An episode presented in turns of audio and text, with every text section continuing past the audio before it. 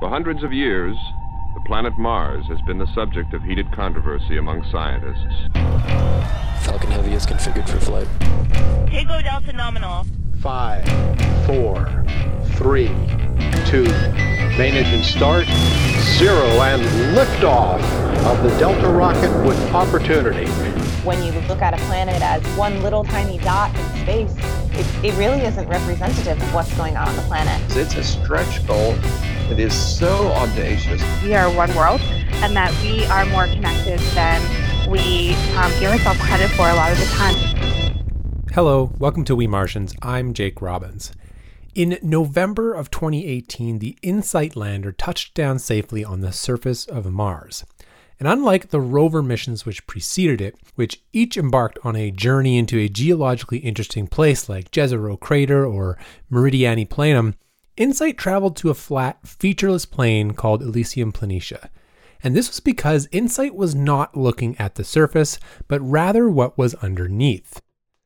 Since then, the mission has been quietly operating and collecting data from its high-precision seismometer instrument called SEIS, contributed to NASA by the Centre National d'Études Spatiales, the French space agency.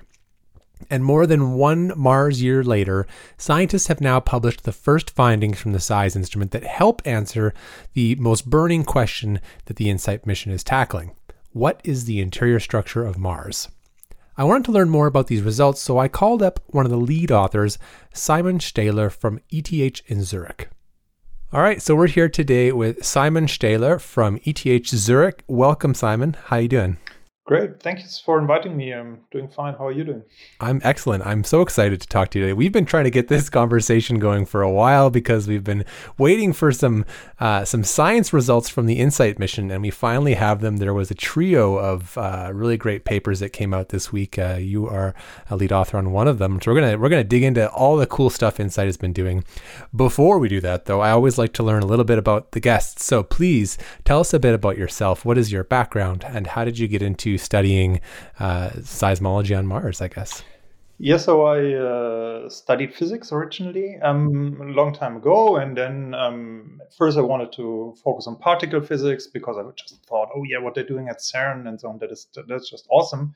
And then just by chance, I had to fill one uh, slot in my study with a non-physical um, course. And that non-physical course was geophysics. So here you see how the physicists think about geophysics.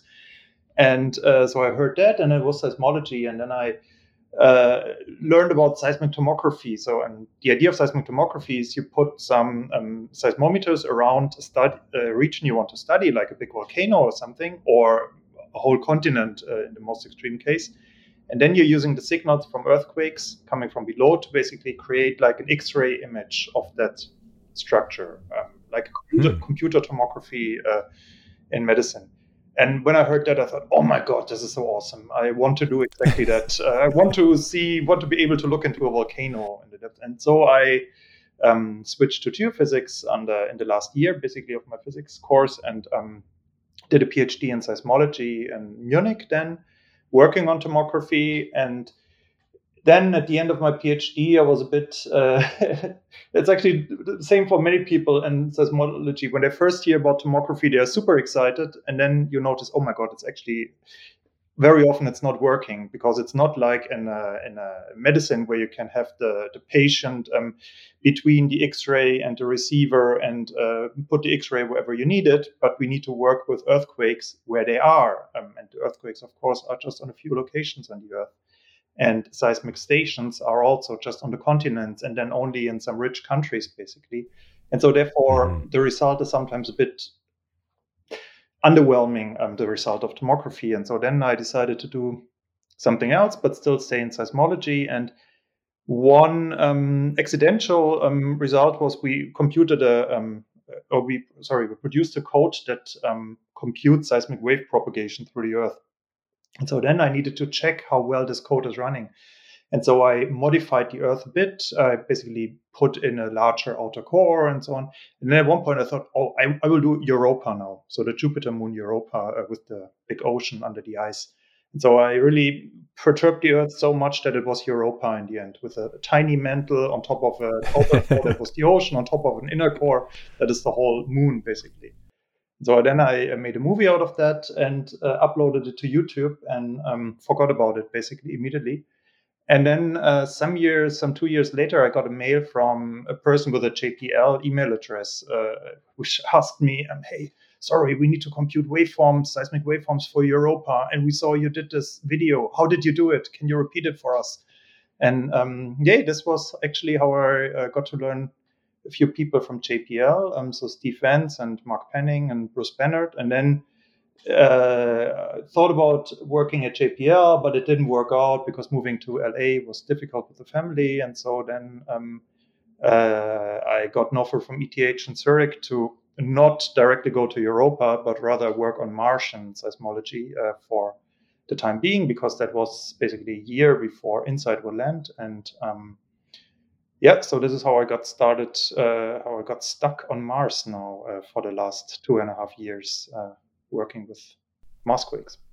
I'm laughing because you, you described how you, you can't put the X-ray machine where you want on, on Earth because there's, you know, only so many places there are seismometers, and that being frustrating, I find it really funny that you chose to go then work on Mars where you have one single instrument and it's even, you know, an order of magnitude harder. Of course, you're right. You're right. The, the good thing about Mars is then that the expectations are a bit lower. So we don't want to okay, yeah. images of the interior of the planet. We're fine with just uh, knowing how thick the crust is and how large the core is, and uh, so that's that's of course the cool thing. You can really do first order um, first order science on Mars, um, uh, while on Earth, of course, every problem is extremely complicated and everything easy has already been solved. Yeah, yeah. Uh, so let's talk a bit about um, the InSight mission and the seismometer. I, I haven't really done a full science episode on this mission. I haven't really talked about it since it kind of launched and landed. It's been just parked for a while doing doing data collection. So maybe can you start with a, a bit of an overview on this SEIS instrument? That's the seismometer instrument on InSight. How does it work, and, and what is this data set that you've been building uh, since it landed in twenty eighteen? Basically, a seismometer is always really, uh, in a way, it's really a simplistic nineteenth century uh, machine. It's just some heavy mass that is usually on the order. It's not so heavy. It's, let's say, fifty gram or um, so. And that mass is on a spring. And uh, whenever the ground um, moves below that mass, the mass is just a little bit delayed in its motion. And therefore, and so the spring is uh, pulling on the mass, but the mass is a bit delayed. The mass stays basically uh, at its place while the ground is moving. And so then you're looking at the um, displacement of that mass with respect to the frame of the instrument around it. And so, of course, seismometers have, they are hyper-precise instruments in the meantime, but fundamentally it's always that idea. It's a mass and a spring. And now the, the thing where InSight really needs to go a bit beyond what we do on Earth, um, if you want to place a super sensitive seismometer on Earth, you dig a deep hole, you put concrete on the floor, and then you place the seismometer on the concrete, and then you cover it, and you cover it more, and you put Earth on top of it so that the temperature of that seismometer stays constant by a degree or two over the day and night, and also that it's insulated from wind and everything.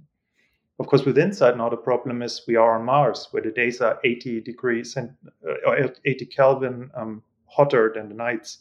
So on, at the location of InSight, we are between minus twenty degrees centigrade and minus one hundred degrees centigrade between day and night, which a seismometer normally does not want.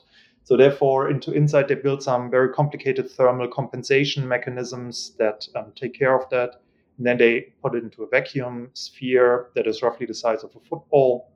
And then on top of that, there is this wind and thermal shield that Uh, it's this white, shiny dome that you uh, often see on the InSight images. And then actually around that white, shiny dome, there's a little um, chain chainmail um, uh, suit that basically stops any dust from getting there from the side.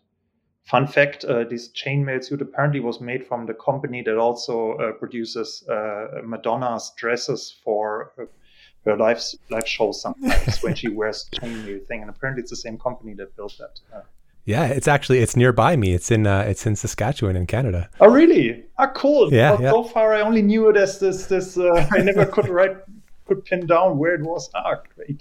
Now I know that. I'll, I'll send you a link. Yeah, it's a, it's a, it's a company, uh, um, here in the prairies where I am right now, and it's uh, it's it's pretty cool. They do a lot of uh, funky stuff, but they got a cool NASA contract. So. Cool. Yeah, and so um, and then in the end, um, you have a as basically you have three seismometers, of course, because you want to measure the the, the displacement of the ground um, vertical and in both horizontal directions, and um, they together are, at least during the nights when it's when there's no wind locally, they are really super sensitive. Then we are really talking about a displacement of ten to the minus ten meters, which is less than the diameter of an atom. Um, so really, if you wow. would push one atom below InSight, uh, the, sorry, the seismometer would measure it, and that is uh, that is really the basically what made all of that possible. All of these discoveries that we are at least parts of the day so extremely sensitive to whatever is happening on Mars. Wow. Wow. And so, so this has been kind of just turned on and listening for the last two and a half years. Is that basically the extent of how the data collection works? Yes. And I think that is a bit, maybe what sometimes is a bit difficult to, to explain to people. When you think about a space mission, it's often that you have a, basically you have a checklist of things you need to do. Okay. On the first day, we take a picture of that, and then we drive to this this rock and pick up this rock, collect samples here, we drive somewhere else, collect samples there, and then we're done. While with InSight, it was really, apart from this heat probe, which we can talk about separately, um, for the seismometer, it was really just um, find a good place to, play, uh, to place it, place it there, then attach this cable a little bit so that it's um, straight and that it's not uh, pulling, and then just put this Madonna wind and thermal shield cover on top of it. And after that, basically for the engineers, the mission was almost, it would have been over if it had not been for the um, H P Q um, peculiarities. Right. Then we are we're in the so-called uh, science monitoring phase, where we basically just waited for Mars to do its thing and tell us something about itself with Marsquakes. Right. Okay. So tell us broadly about Marsquakes too, then. So um, are these kind of the same thing that we would have on Earth? They're just in a different planet, or are there something unique about them? Like, what are they? What are the general characteristics of a Marsquake? Where do they come from? What do they feel like?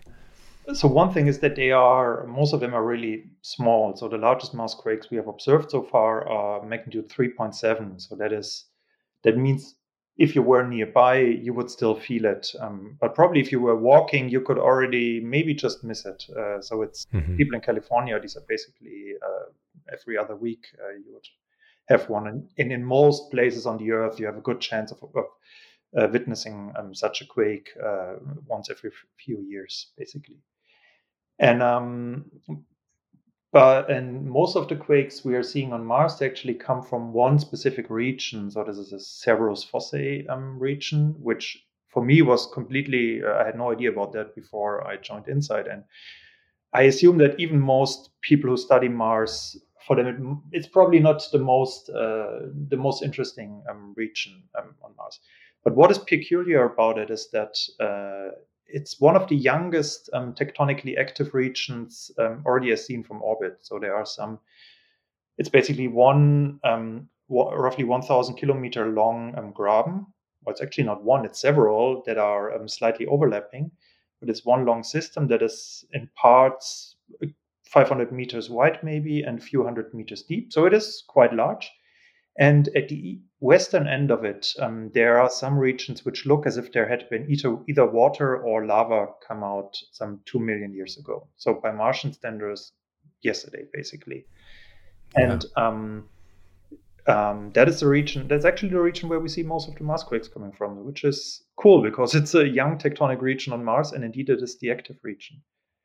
But the difference to Earth is that, of course, on Earth, you're having almost all quakes happening at plate boundaries, um, while Mars is a planet that does not have plate boundaries because it's just one large plate all over the planet.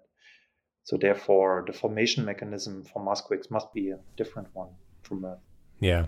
Yeah. I, well, I was watching the InSight um, science briefing this morning, and uh, what the guy you mentioned, Mark Penning, was on there, and he was talking about how quiet Mars is. And you have the, the plate tectonics is different. So there's one giant plate. So nothing's crashing into each other or subducting or doing all the things that plates do.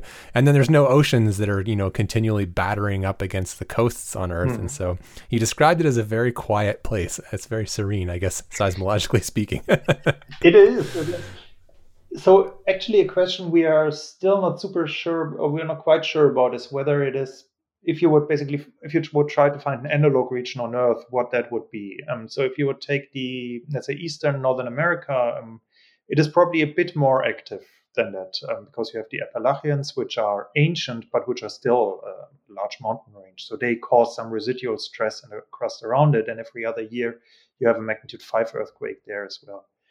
And the really quiet regions on the Earth, like Northern Asia, Siberia, basically, or um, in, in North uh, Western Africa, they are just places where you don't have a seismometer, because why would you put a seismometer on Earth where there are never any earthquakes? So we don't know actually um, how many small magnitude three or so earthquakes there are. Um, but I guess if you would have to compare it, it's somewhere between that. So somewhere between the super quiet re- interplate regions on Earth and Um, um, the slightly more active regions mm. like Eastern Northern America also. Interesting. Okay, so let's talk about some of these results. So uh, yeah, like I said, there was three papers that came out, and these were really, um, these are going after answering this question of what does the inside of Mars look like? What does this interior structure look like? And it was kind of cool because there was a paper about the crust, there was a paper about the mantle, and there was a paper about the core. Um, so can you sort of explain how a seismometer on the surface can tell you anything about the inside of the planet? Like, how did we get to being able to, to make papers like this? So the idea is always, it goes a bit back to uh, what I described earlier with this seismic tomography. So you are using the earthquakes basically as powerful sound sources um, that place a lot of energy somewhere in, in the interior of the planet. And then this energy travels as a wave through the interior, and it's reflected somewhere, it's converted into other wave types somewhere. And then basically you are standing somewhere else and you're recording how the ground shakes due to that quake. And then you basically need to unravel the whole story of how this ground shaking that you're recording a thousand kilometers away from the quake, how that came to be. And usually it's easy because you have two very strong um, clear arrivals, the so-called primary wave and the so-called secondary wave. Um, the primary wave is, has a motion in the direction of propagation, so it's the same as the sound wave in, a, in the air, while the shear wave is orthogonal to that, so it's um, moving either up and down the wave or um, basically left and right um, as seen from the direction of propagation. And from the t- and we know that these shear waves are always um, slower than the P waves. And so from the time separation between the two, you can get the distance of the event to some extent, with some precision, if you make some assumptions about the interior. And so for a long time, what we had uh, with the InSight mission is that we had, for a lot of events, we had the time differences between P and S waves. And therefore, we knew, for example, that they were in Cerberus Fossae because it was the right distance. And from the, the direction the ground was moving, we knew the direction of the quake. Um, Then a bit later, what we uh, found after more processing of the data, we found um, basically we could identify additional arrivals that were not just these waves, but there were maybe, for example, a primary, a P wave coming in from below at the crust. And then at the interface between the crust and the mantle, a little bit of the P wave energy was converted into an S wave, traveled slower, and therefore arrived maybe some ten seconds after the first P wave. And basically from that, we knew that there must be some strong contrast in the material a good uh, ten kilometers below the lander. And then we looked a bit more and we found another one at twenty kilometers and then another not so clear one at thirty-five kilometers um, below the lander. Basically, then we said, oh, okay, we want to know about the crustal thickness. And if Mars is anything like Earth, um, it has a crust out of, um, sorry, out of material that has, okay, let's go into that later. It has a crust and a mantle, and uh, so that seismological interface, that must basically be this, the interface between the crust and the mantle.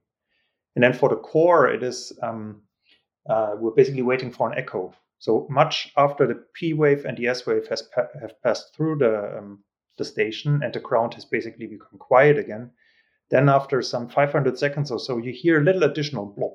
You, you basically see a little bit of extra motion that you cannot explain from the from the quake initially, because that is really then the echo of the wave coming back up from the core. And so then you have a travel time towards the core. Um, and then you need to start making assumptions about the uh, what could the wave speeds be in the interior. You can use some other waves to determine that as well. And then in the end, you put all these travel times into one inversion machine, basically, which then tries to find a velocity model of the interior of Mars that fits these data. And then as a result, you basically get a temperature profile of Mars, you get some constraints on the composition and uh, specifically the radius of the core of Mars. Wow. So it's a lot of a lot of deduction, a lot of math you have to do to sort of tease out this information from all these different places. So and what what did you end up learning then? So like, what was the the result? We have, is it the structure the same as Earth? Are there differences? What what didn't you expect? What was right in line?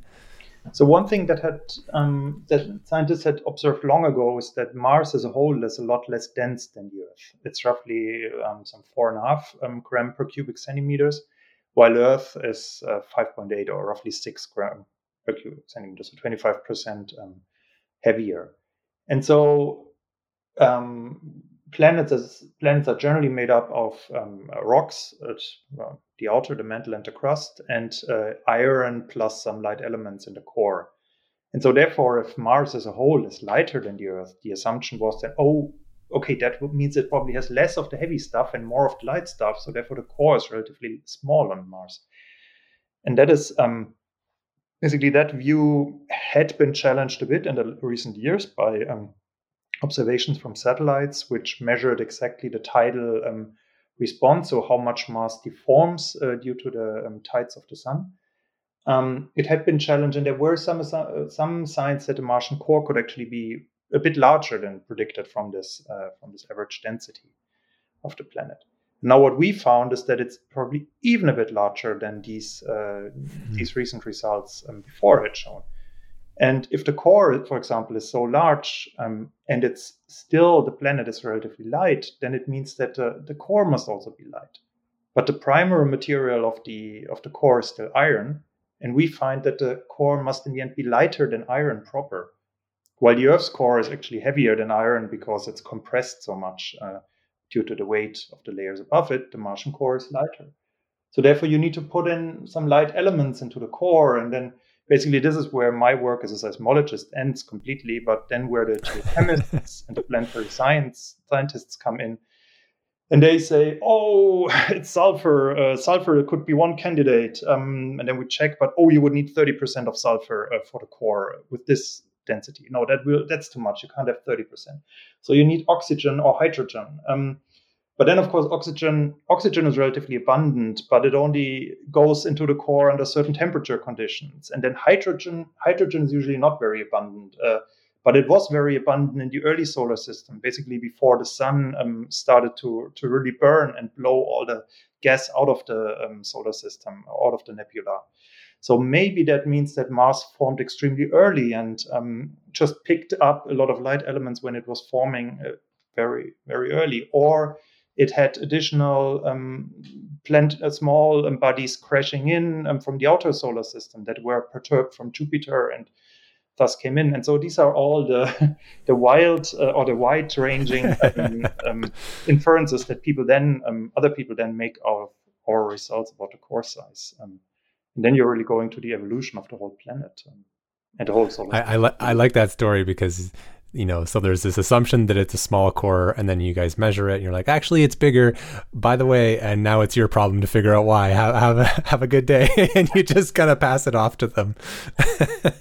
Yeah, I mean, of course, it's, uh, I mean, these are, then you notice really how how um, differentiated various scientific communities are. Um, so, of course, I can I can talk to the, the geochemists and I can try to understand their arguments. But, of course, it's basically their own world. And for them, it's great because they they were really, they were lacking data basically all the time. Um, so you can always make um, planetary models um, based off first principles. Basically, you know how iron behaves when it becomes um, hotter. Um, Um, and so on, and you can make, build a whole planet out of such thermodynamic assumptions. But if you don't have any data to constrain these models against, then the models will always fit very well um, your non-existing data. yeah, yeah.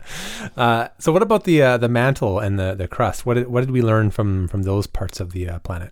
So, so one thing about the um, the mantle that we learned is the um, or mantles in general have a have one layer on top, which is called lithosphere, which is a um, the part of the a relatively solid part of the mantle that does not really undergo um, convection, um, but that stays more or less the same. And one question was how thick that um, part actually is, because um, on Earth that is relatively thin, on the order of two hundred kilometers. And as you know, on Earth we're having plate tectonics, so it's not only the it's not only the top that is moving. Um, let's say America and Europe are a little bit away from each other. India crashes into Asia and builds the Himalaya. So that's not all, only the surface, but it is really this whole root of the lithosphere that moves with it. Um, and so what we found on Mars is that in, actually on Mars, this lithosphere is super thick, so on the order of six hundred kilometers. So three times as thick as on Earth, even though the planet is only half the size. So that hmm. is actually a pretty um, good explanation for why we never had plate tectonics. Um, why Mars apparently was always a single plate planet where nothing moved with respect to another. Of course, now you have to ask, uh, why is the lithosphere so thick? And uh, that's again where now the planetary scientists in general will ha- hopefully have something to work on in the next years. Another question you can punt off to them. It's great. Um, and then the, the the crust, I read something about there being like sublayers on the crust. Can you talk a little bit about that? Yes, uh, this is what I um, what what I mentioned before. This strong interface in ten kilometer depth that we're finding, and um, I would say we don't yet know what that is. Um, so on the Earth, um, um, you sometimes do find this, specifically in older um, continental crust, but uh, the difference is that this older continental crust is it has formed completely different on Earth, because since you had plate tectonics on Earth, you had a long story of recycling of materials. So things came up through volcanoes, um, things were eroded and so on. So and therefore, our crust on the Earth is really a completely different product than the Martian crust, which in a lot of ways is more pristine. So it's not so easy how you would get that interface. It might be that this is um, that this is due to porosity, basically that the upper ten kilometers are just not as compacted as what is mm. below. But this is, um, yeah, this is again something we don't yet understand. Yeah. Um, fully. Could it be related to like the, the age? So I, I mean, if there's if there's no plate tectonics on Mars, that means you're not you're not doing what you said, like the recycling. You're not you know subducting plates away into the mantle to be gone forever, and then creating new plates at the at the you know the place the parts where they split apart, you know, under the ocean.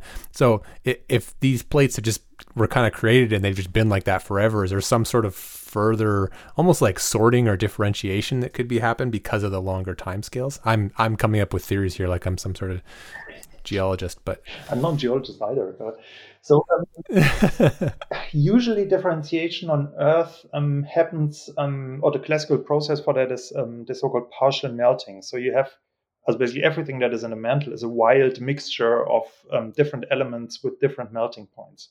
So if you bring these um, these elements to the to the surface and lower the pressure and lower the temperature, then just some of it will at one point start to melt first uh, um, um, out of the solid. So the mantle is solid. It's uh, and so that what melts first is then usually lava um, or creates lava and uh, during volcanism.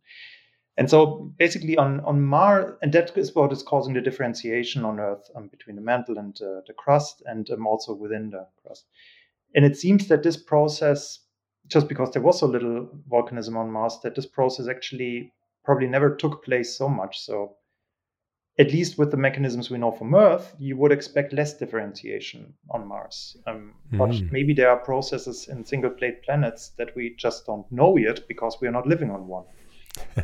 And so this is where yeah. we're really looking into Mars as teaching us something else about planet, something about planets in general that we would not learn from looking at Earth uh, any longer.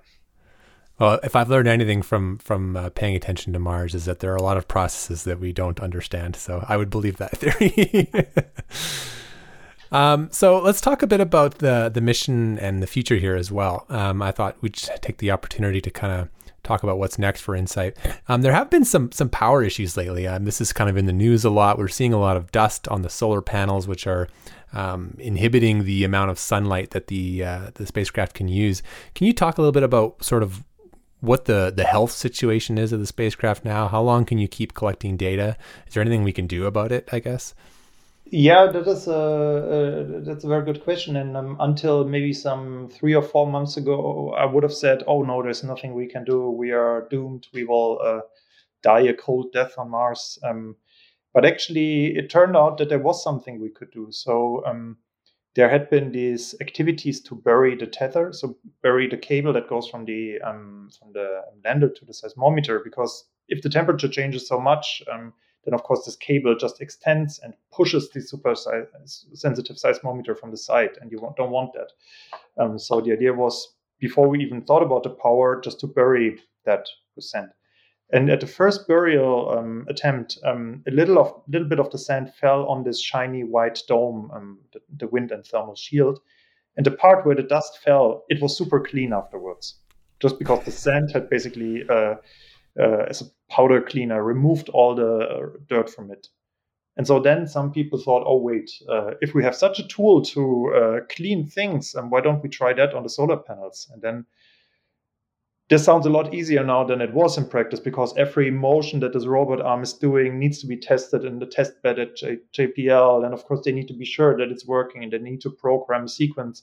So in the end, that took a few weeks to um, figure out. And it was a great engineering effort. And it indeed, it was tried. So we picked up a little bit of sand, and the arm cannot go directly over the solar panels, so we had to drop it um, over the lander at the time when we knew that the wind was coming westward. So it would blow a little bit of the sand onto the solar panels.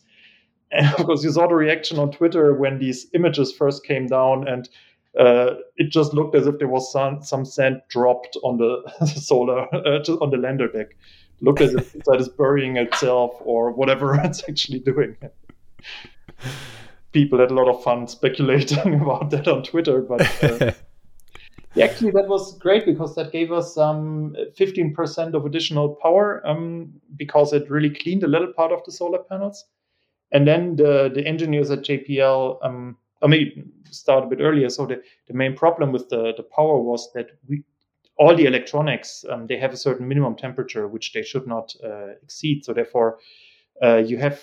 At one point, you, in the winter, Martian winter, you just need to heat the lander such that they are not, the electronics are not freezing. And so the J P L engineers went through the books and really looked. Um, okay, here we assumed minus thirty um, degree. Can it also go to minus forty? Yeah, probably it can. Okay, we can save one watt here, and then another watt here, and then maybe if we leave on the scientific instrument, will it heat enough? Um, because it's also consuming power.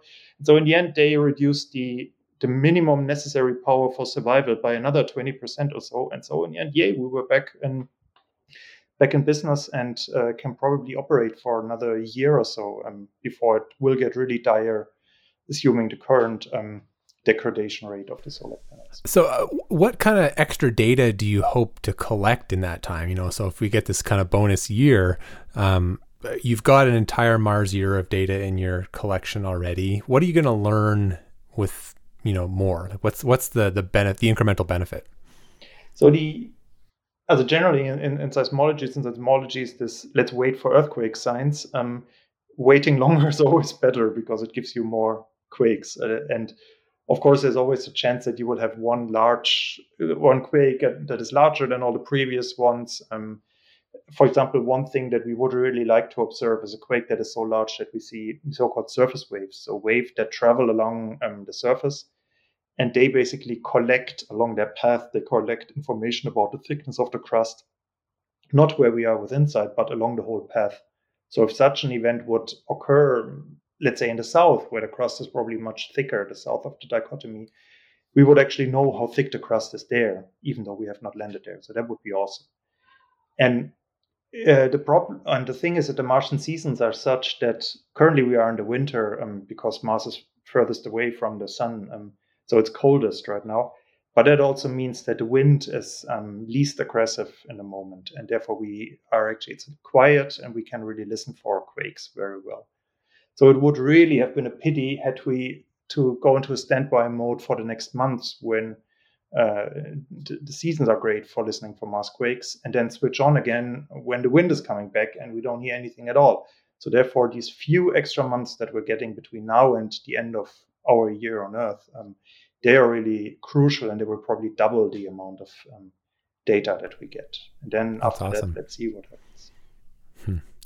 And you've kind of touched on on sort of the value that InSight has been given, but where does where does a geophysics mission like this kind of fit into the greater portfolio of science exploration. I mean, cause I, I think we spend a lot of time doing, like you said, the traditional drive here, hit this rock, take a picture, you know, like that kind of uh, very active science.